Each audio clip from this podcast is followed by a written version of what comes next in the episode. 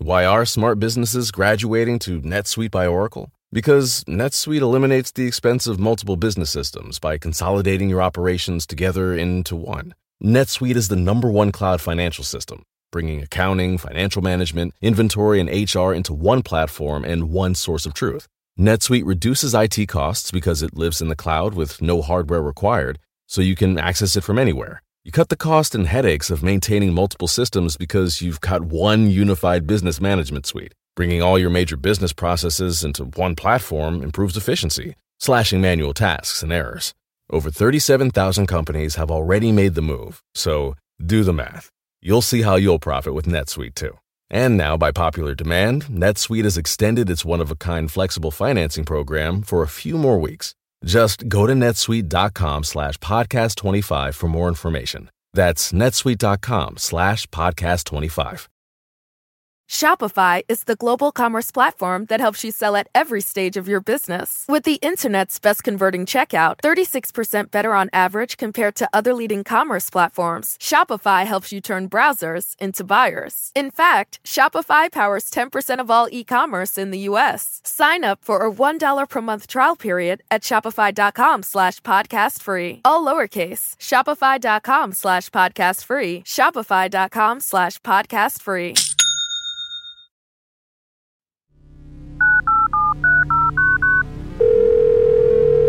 This on? Hello? Hello? We're all science people. Science!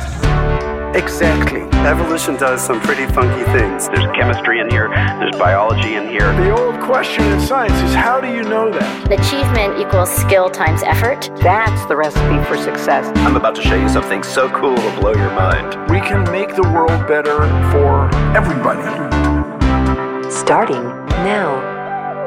Welcome, welcome to Science Rules. I'm your host, Bill Nye, this is the show where science rules.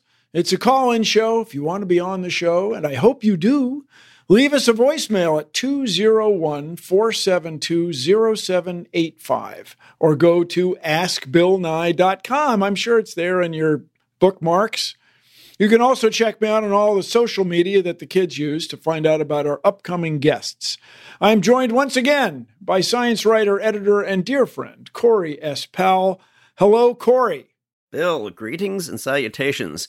Uh, you know, I've been thinking a lot lately about one of my first experiences with you, one of my most memorable experiences with you, uh, when we first met and we first talked about uh, having me work with you on your book that became undeniable. And I asked you why you want to write this book. And you said, without missing a beat, I want to change the world. And it's like, of course you do. That's what you want to do. It's what I want to do. It's, you know, what we all want to do. We want to make the world a better place. And right now it feels like a lot of the time it feels like we're going in the wrong direction. And we're all trying to figure out, okay, what do we do? How do we make it better? And all these people who have traditionally been on the sidelines, a lot of scientists, science journals that have traditionally stayed in a nonpartisan role feel like they need to step up and do their part of you know how do you, how do they change the world we have somebody here who has been a very powerful voice in that and i think for many people a very startling voice uh, in that conversation Yes, yes, my friends. Our guest today is Dr. Holden Thorp. He is a chemist and inventor, formerly the chancellor of the University of North Carolina at Chapel Hill and provost of Washington University in St. Louis. And now he's the editor in chief of Science. We're talking about Science, the magazine, not Science, the human enterprise. Dr. Holden Thorp, welcome to Science Rules. May I call you Holden? Please do. And it's great to be on with you guys. Let's just start right here. You wrote an editorial recently entitled Trump Lied About Science. I did write that. Well, yeah. uh, what did he lie about? Just Well- for our listeners who are still tuned in.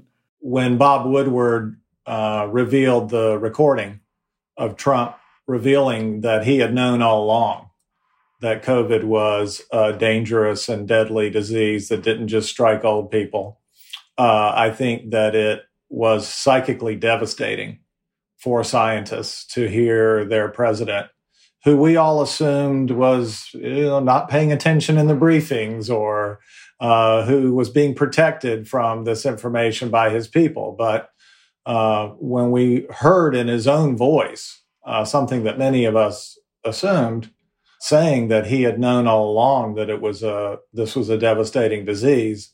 I just think that was really tough for a lot of people who are working so hard to get us past this. I mean, when we're when I'm writing these editorials, the main thing I'm thinking about is the scientist who has got, you know, two kids at home who aren't in school, her husband's job has been affected by the pandemic and she's still figuring out some way to go in there and stand at the bench and get us a vaccine.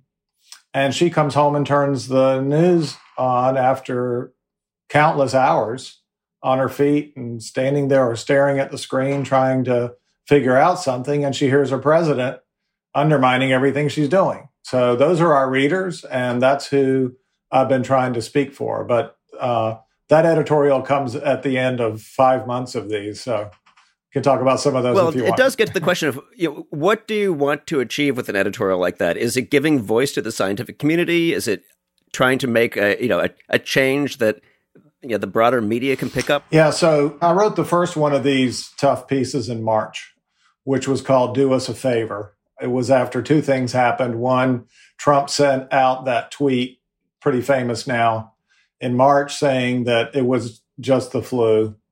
And then he had this meeting with the pharmaceutical executives who were working on the vaccine where he said, Do me a favor, speed it up. Um, well, of course, everyone who could was working as hard as, as they could already, that we didn't need the president to admonish us to speed up as though we wouldn't well, do it fast if he hadn't. And to sort us. of take credit for speeding it up. Right. Yeah. Not sort of. I mean, he certainly tried to do that. Those two things inspired me to step a little further outside what Science magazine has done in the past. I mean, my predecessors were certainly strong and outspoken about climate regulations in particular. But, you know, we had this custom that we always said the administration instead of the president's name. The night before we dropped uh, Do Us a Favor, and it says President Donald Trump in the first sentence. I was on the phone with my editor and I said, Should we do this? And she said, Yeah, we don't have any choice. What has the response been like to those?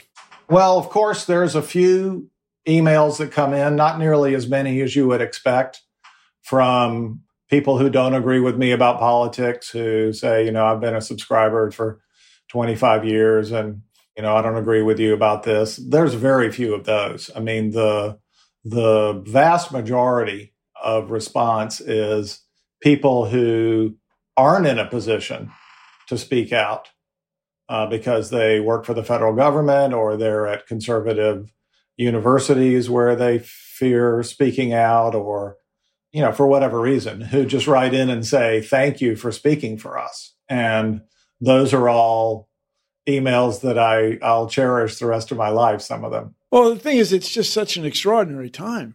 Let me ask you this, though, just specifically about warp speed, this project warp speed to get corporations and laboratories to work as hard as they can to develop a vaccine. Do you have an opinion about the success of warp speed? Yeah, well, first I have to give my sort of journalism disclosure that until three days before it was announced that Moncef Slaoui was going to direct Operation Warp Speed, he and I were on the board of a startup company together. He he resigned from the board, uh, so I actually knew he was going to be picked a few days beforehand. So with that caveat, I mean, I think he's an excellent choice. And the reason you need somebody like him is that I mean, we could debate whether it's a good thing that the only way you can get a vaccine to people is through the pharmaceutical companies, but right now that's the only mechanism we have. Is this good or bad? I mean, writ large for science? I think that there was no way around it having to be a collaboration with industry because the only way you can get a vaccine to hundreds of millions of people is by collaborating with the companies, at least in the system we have now. But then in this one case of vaccine warp speed and so on, is this good that, hey, we got a problem, we're going to go solve it, hey? Or is this a result of decades of sort of not funding basic research, of not being ready for this sort of thing, even though literally books have been written about a coming pandemic? Well, I think it's a bunch of things. I mean, first of all, I think there's a lot of things that happened in basic research that if we didn't have them, we'd be in much worse shape now.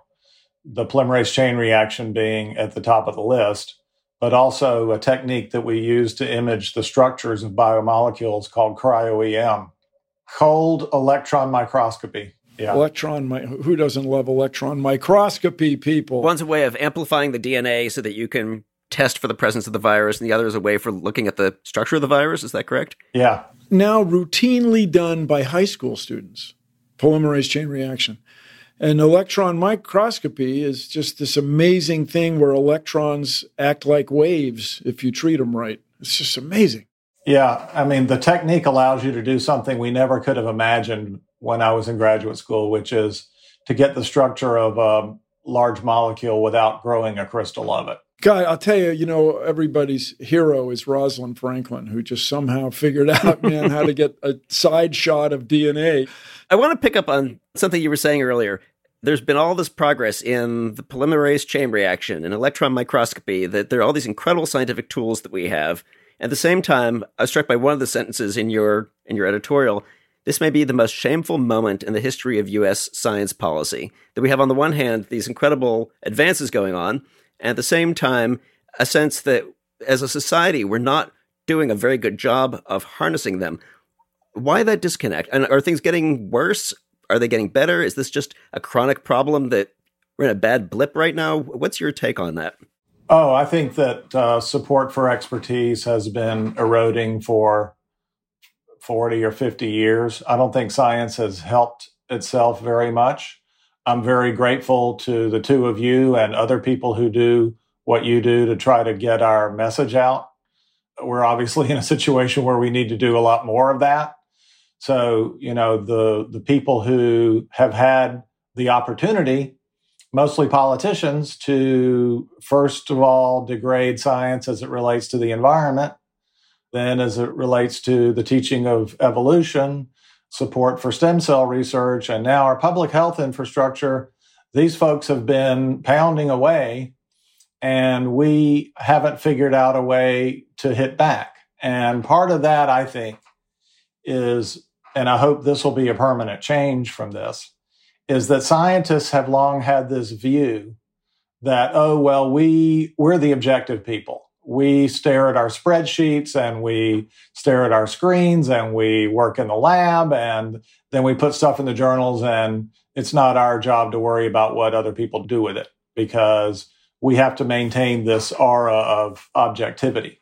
And the truth is that science is funded by governments.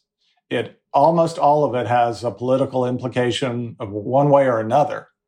And uh, for us to pretend like we can sit on the sidelines I think has been unfortunate.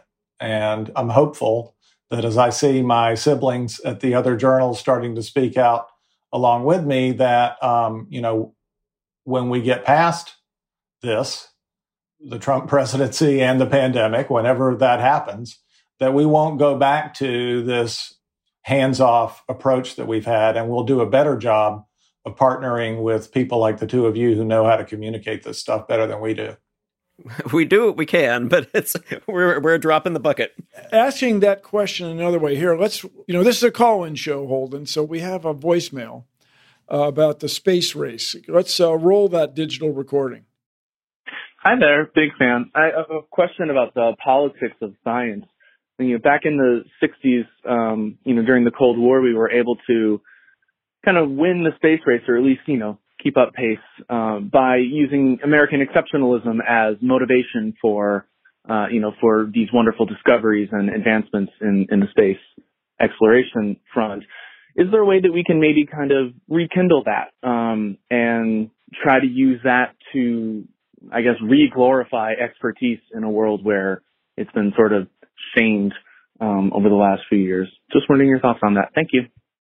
Yeah, that's a really sharp question because if you look back to that time in history, you had two things that happened. One is in 1945, when World War II ended, uh, Vannevar Bush wrote his paper, Science, the Endless Frontier, which took advantage of the fact that at the time, the American support for science was possibly at its highest point. And, and Vannevar Bush was, uh, what was his role? He was a pol- kind of political operative who was also an excellent scientist. And he had many ad- advisor, science advisor kinds of roles in the government before the establishment of the official science advisor.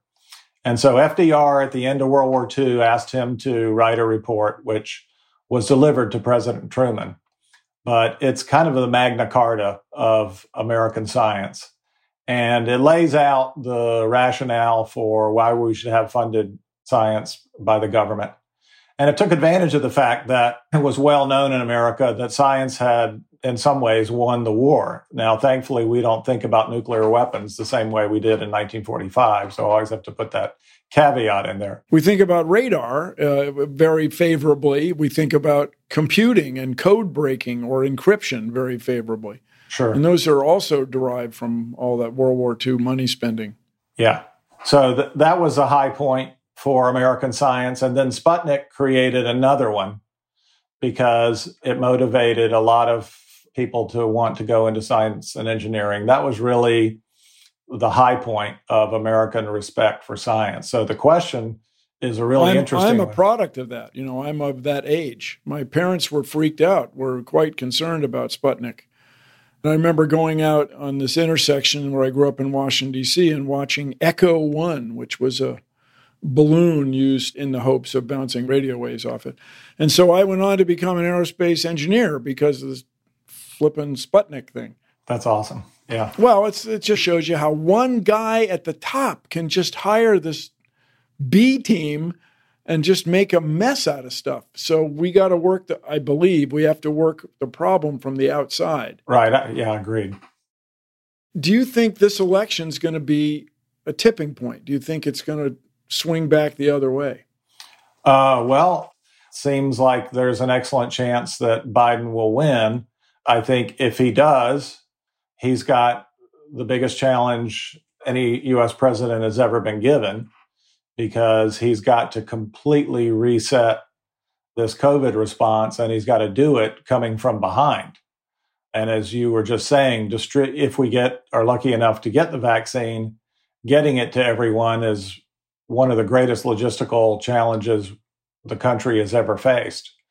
If Trump wins, then it's a tipping point of another variety because I'm, it's going to take a lot to inspire people to push on for another four years when a lot of the institutions that we count on to keep America going, including science, uh, are constantly degraded by the administration.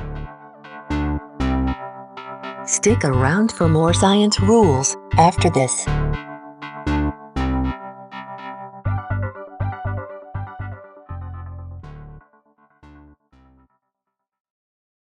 Why are smart businesses graduating to NetSuite by Oracle? Because NetSuite eliminates the expense of multiple business systems by consolidating your operations together into one. NetSuite is the number one cloud financial system, bringing accounting, financial management, inventory, and HR into one platform and one source of truth. NetSuite reduces IT costs because it lives in the cloud with no hardware required, so you can access it from anywhere. You cut the cost and headaches of maintaining multiple systems because you've got one unified business management suite. Bringing all your major business processes into one platform improves efficiency, slashing manual tasks and errors. Over 37,000 companies have already made the move, so do the math. You'll see how you'll profit with NetSuite too. And now, by popular demand, NetSuite has extended its one of a kind flexible financing program for a few more weeks. Just go to netsuite.com slash podcast 25 for more information. That's netsuite.com slash podcast 25. Shopify is the global commerce platform that helps you sell at every stage of your business. With the internet's best converting checkout, 36% better on average compared to other leading commerce platforms, Shopify helps you turn browsers into buyers. In fact, Shopify powers 10% of all e-commerce in the US. Sign up for a $1 per month trial period at shopify.com slash podcast free. All lowercase, shopify.com slash podcast free, shopify.com slash podcast free.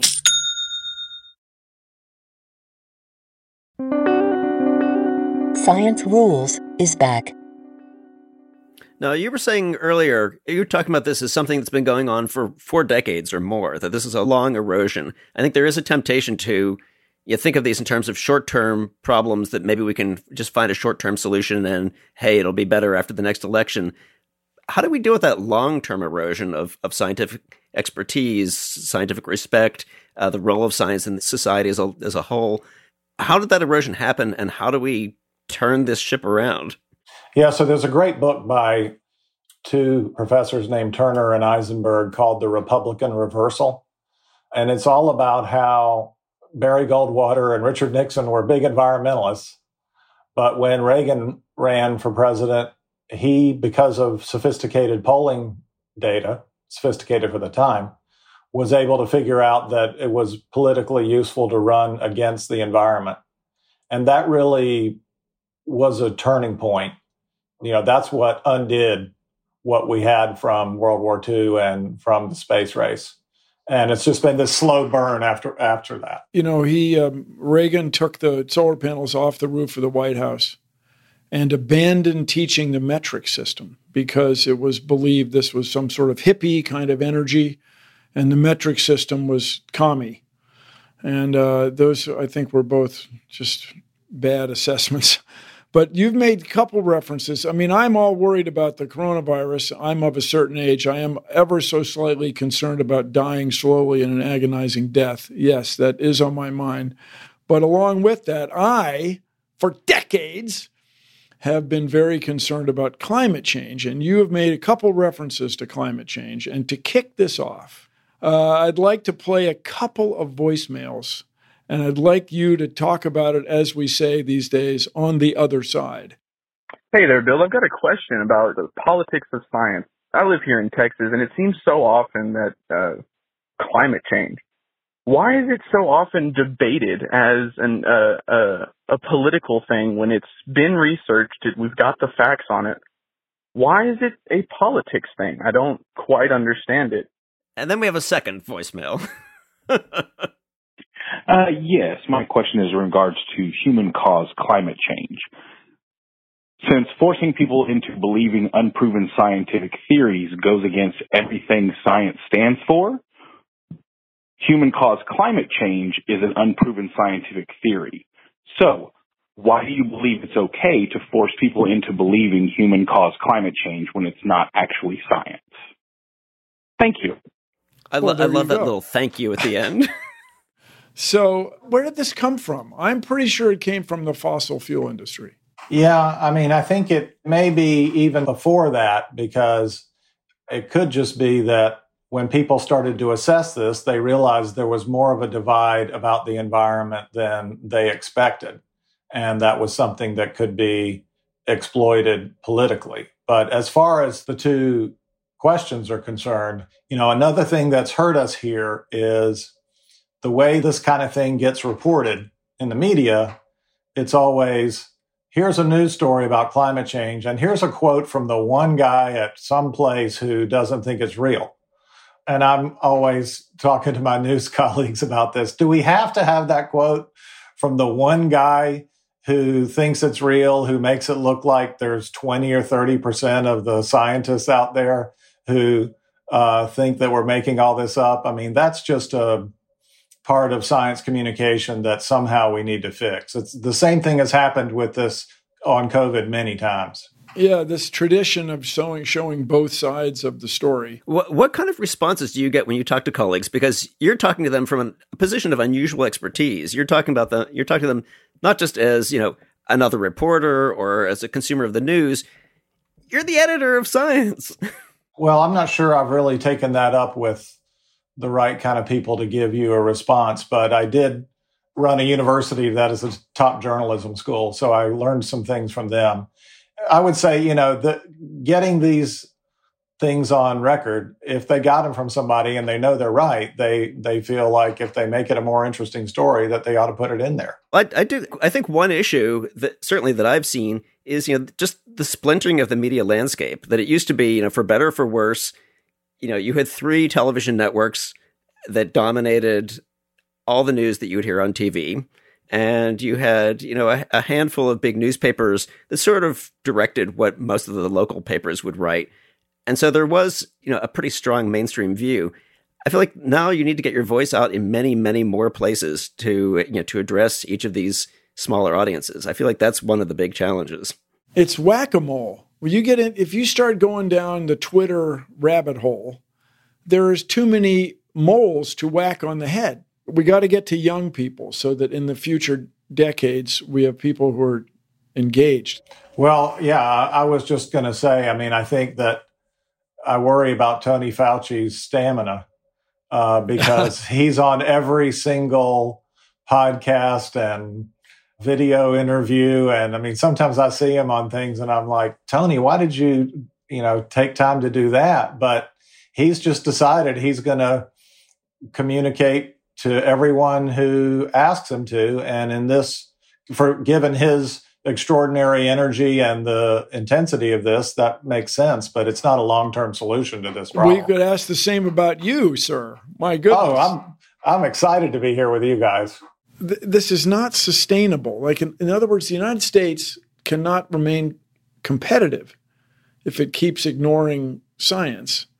And of course, another couple hundred thousand people are going to die who wouldn't have otherwise died if we don't uh, get this thing under control. Easy to say. But is there a reason then that more scientists, people like Dr. Fauci and, and you, are not in politics? And do you think there should be more scientists in politics?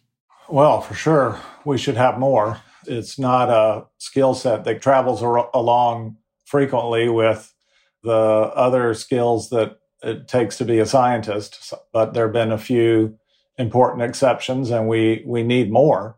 Uh, something we have at the AAAS that we're proud of is a program where a lot of PhDs who want to get involved in the government come and do what we call a policy fellowship, where they're placed in various government offices for um, for two years, and that has been a very successful program. So a lot of these rank and file uh, people that you're talking about, they come from there, but it doesn't solve the problem of how you get more folks in Congress and the White House.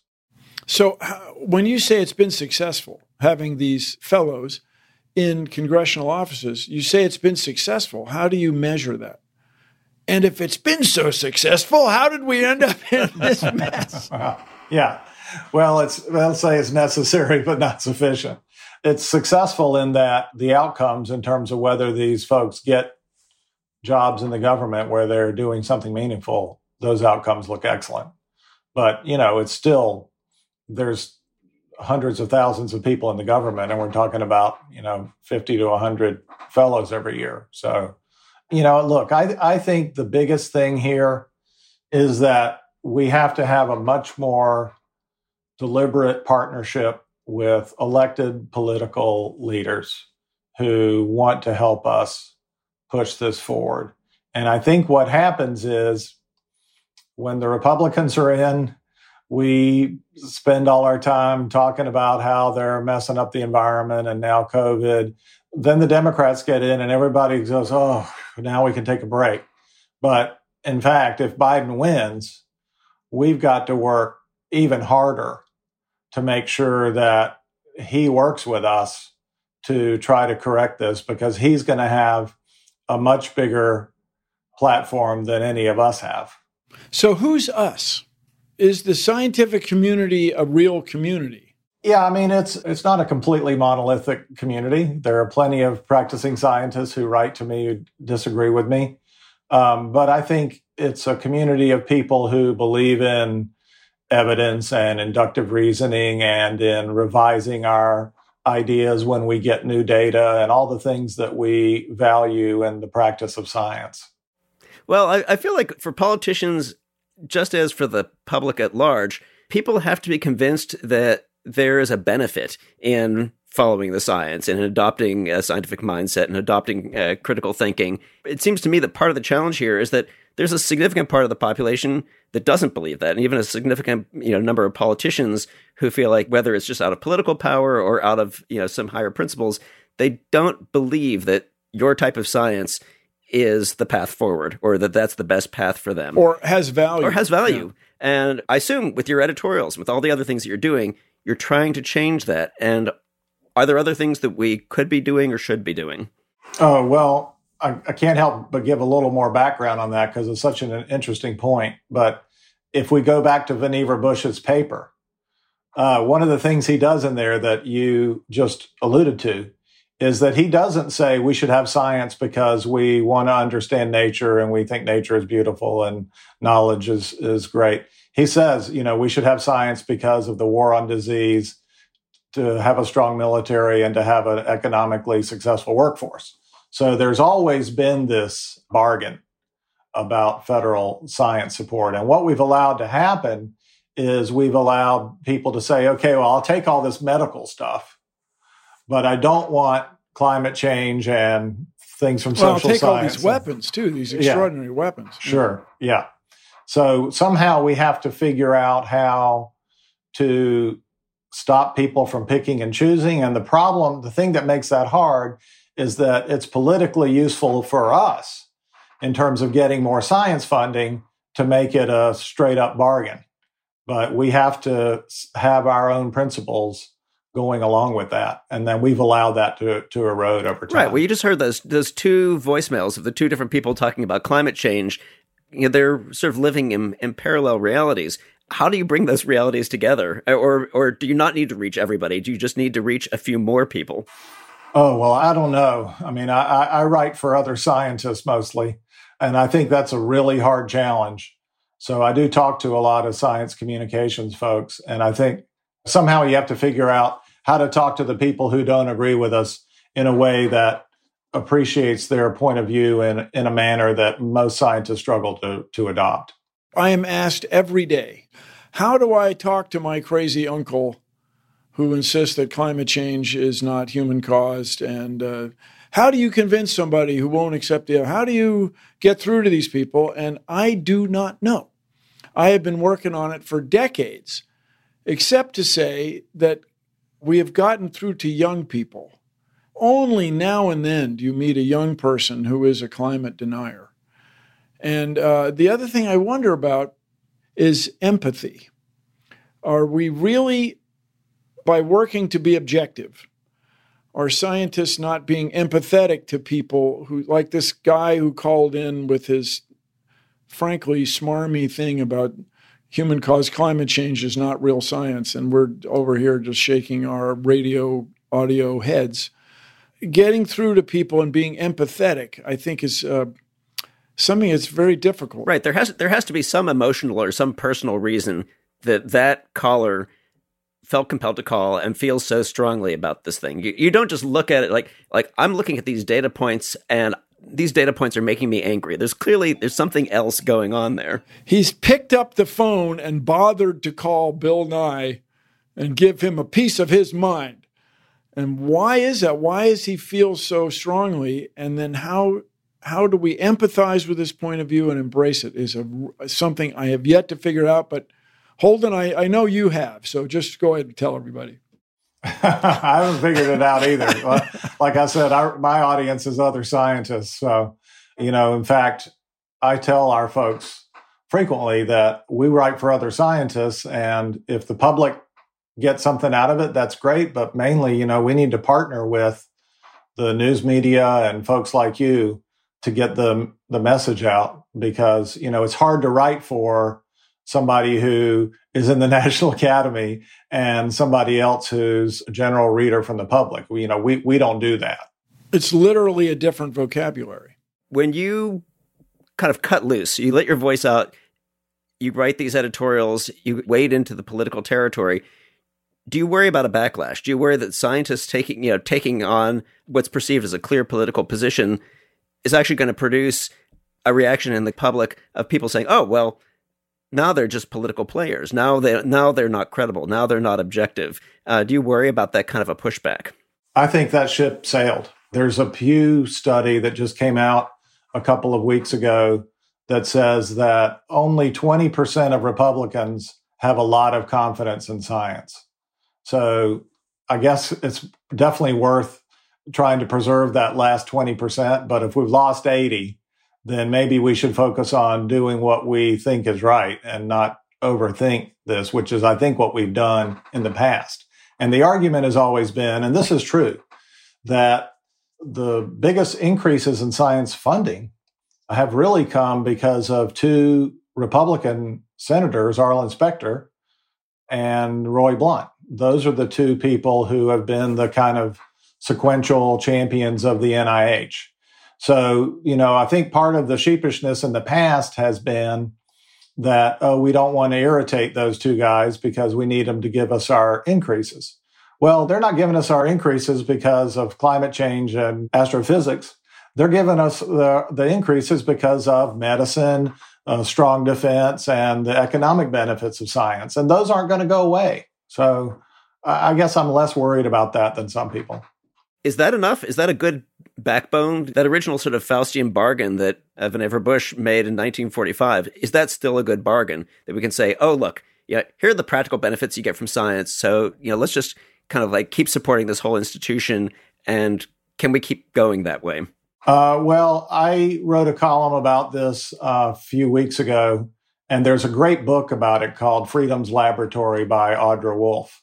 I think the the danger of Bush's argument is that it is this inherently instrumental argument, but it's politically very, very successful. What do you mean by instrumental? That means that the only reason that people want to support science is because they're going to get something that they care about in return.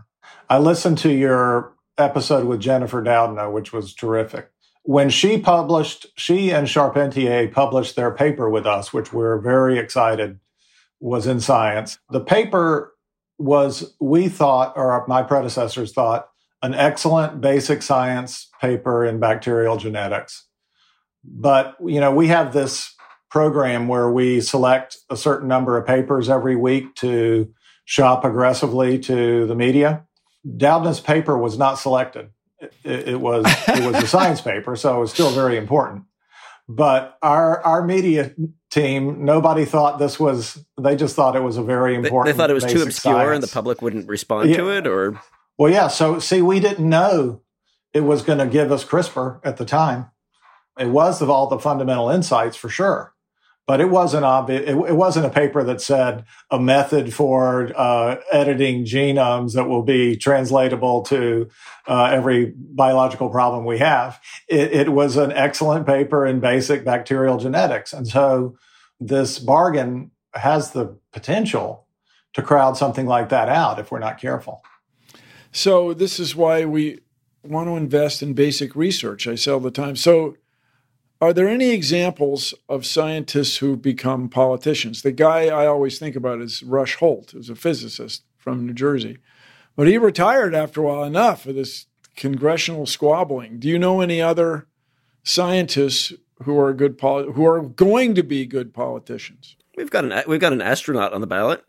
So I think one example would be Nancy Goroff, who is running for Congress in New York. She's a chemist, and the chemists are all very excited about her campaign. And uh, I think it's getting a lot of attention from the scientific community, and I think she'll make a big difference. You know, one other person who certainly has a lot of technical expertise that's in the Congress is Donna Shalala. And she and I worked closely together when I was at North Carolina and she was at Miami. And she's she's such a smart health scientist and she's making a big difference. Kendra Horn from Oklahoma is very supportive of NASA and science writ large because she sees the economic value. But here's something I've thought about quite a bit for your comment. You might say, a person like us might say to him or herself, well, what we need are more scientists in Congress or more scientists in the Senate, more scientists in the administration. But I say all the time, being a congressperson, a member of Congress, or working as a bureaucrat in the executive branch is a different skill than being a chemist and working on the bench, as you guys refer to it. I just not sure it would really help to have people wringing their hands, questioning every outcome, trying to present both sides. I'm not sure that's really what you want. But what we do want, I think, is for everyone in society to be scientifically literate, to have a rudimentary understanding. How about better than rudimentary? Have a pretty good science education and appreciation for life science, physical science, and planetary science. It would be it would be a wonderful thing. Science Rules will be right back.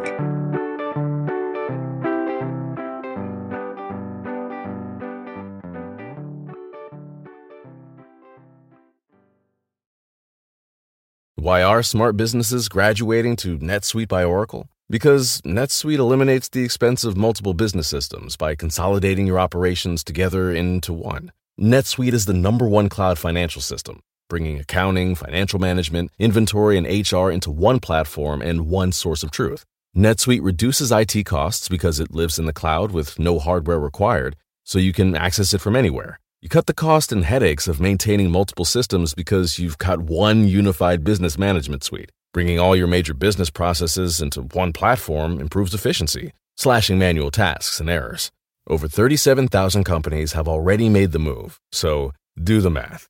You'll see how you'll profit with NetSuite too. And now, by popular demand, NetSuite has extended its one of a kind flexible financing program for a few more weeks. Just go to netsuite.com slash podcast 25 for more information. That's netsuite.com slash podcast 25. You're listening to Science Rules. As you were saying earlier, there's an emotional aspect to all of this. You know, being able to express some empathy and have people understand not just the facts of science, but sort of the process and the emotion of science. I feel like we're all born, we all come into the world with a certain amount of that. I'd love to hear just like what is your own story of how did you end up in the sciences? What what made you a science person growing up? My mom ran the community theater in my hometown of Fayetteville, North Carolina. She did that for 50 a years. Traditional path into the sciences, of course. Community, yeah, community so theater. I grew I grew up in the theater, but I was a terrible actor, and so I was more useful fixing things. So I learned to fix the lighting board and the sound equipment and various things that get broken at the theater. And that kind of got me into thinking analytically. And then I had a wonderful high school chemistry teacher named Bill Winfield who turned me on to chemistry. I say all the time, man, I had I had this amazing physics teacher and that's how I yeah. It's always the story, isn't it? But you know, the only um, scientists I knew or people who knew science were physicians. So I went to college. I was going to be pre med. I went through, did pre med, and was about to go to to medical school. But I had another great teacher named Tom Meyer who let me work in his lab. And once I started working in his lab, that's when I realized I was going to be a scientist. But hold on, I mean, you're you're making this very powerful description of you know these personal connections with great educators, and not everybody gets that. You know, not everybody had those experiences or accesses to, to those experiences. So, I mean, maybe that's part of what we just need more of is letting more people into science at the very sort of interpersonal level growing up. You know, that's when we talk about science education. Uh, you know, it's typically measured in terms of you know do you know the distance to the sun and do you know the number of stable elements? But what you're describing is the much more common story I hear of, of how people actually get engaged and get moved by it. I, I almost always hear the same story. And I think what has happened is, as you're alluding to, we have not equitably distributed that across the country. I went to a very strong high school. I went to an outstanding public university. I had access to all of those things. Uh, and I also had fixed everything in the theater. So I felt like I could do whatever uh, people, people give me. Corey. Bill, I hear something.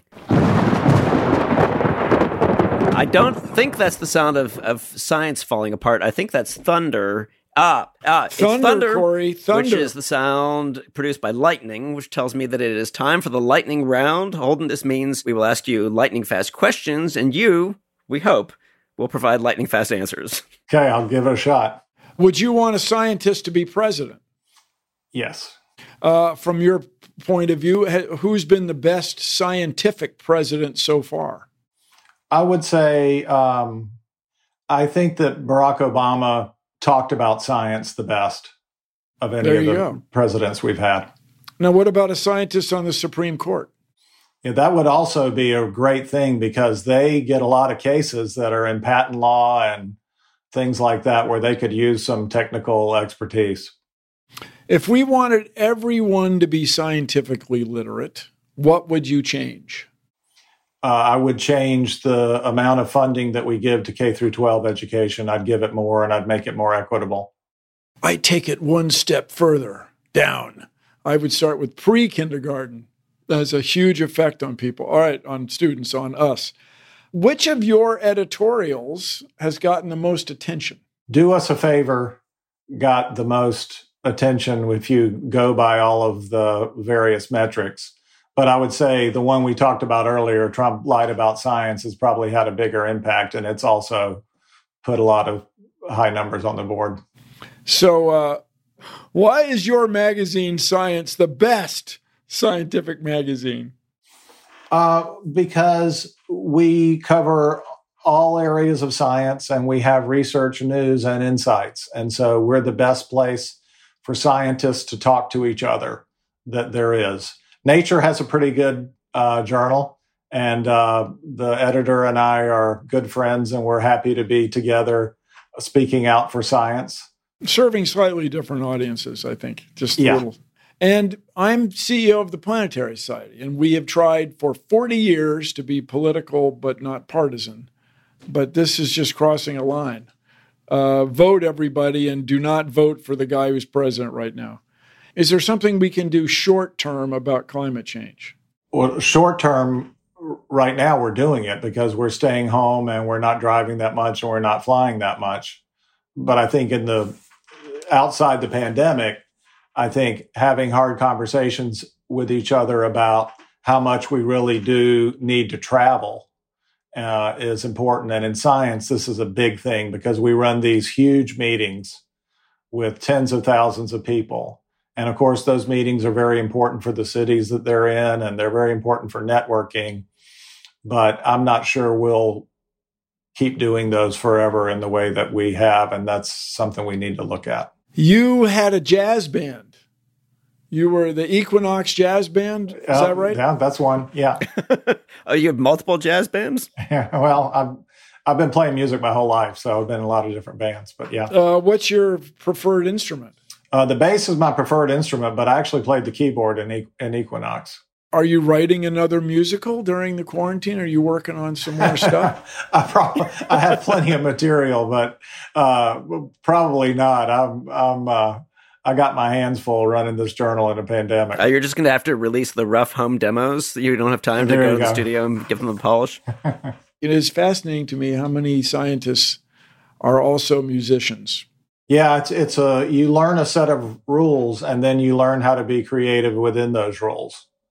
And that's what, an analog to science. Yeah, the process. Yeah, because we have we have the speed of light and Planck's constant and certain things we can't change, and we learn how to learn new things with with those things being uh, staying the same. the constraints of the cosmos. this has been a great conversation. Thank you so much, Holden. So everybody, vote like science depends on it.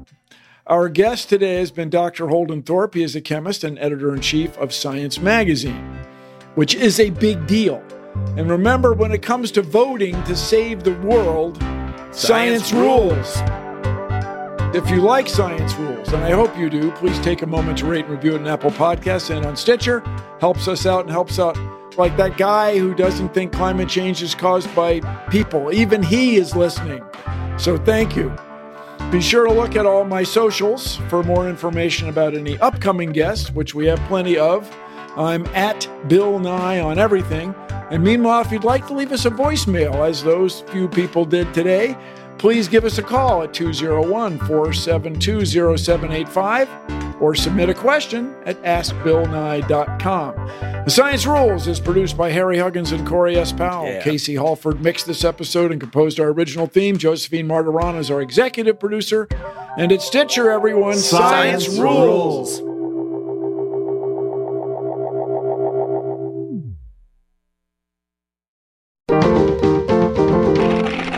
Stitcher.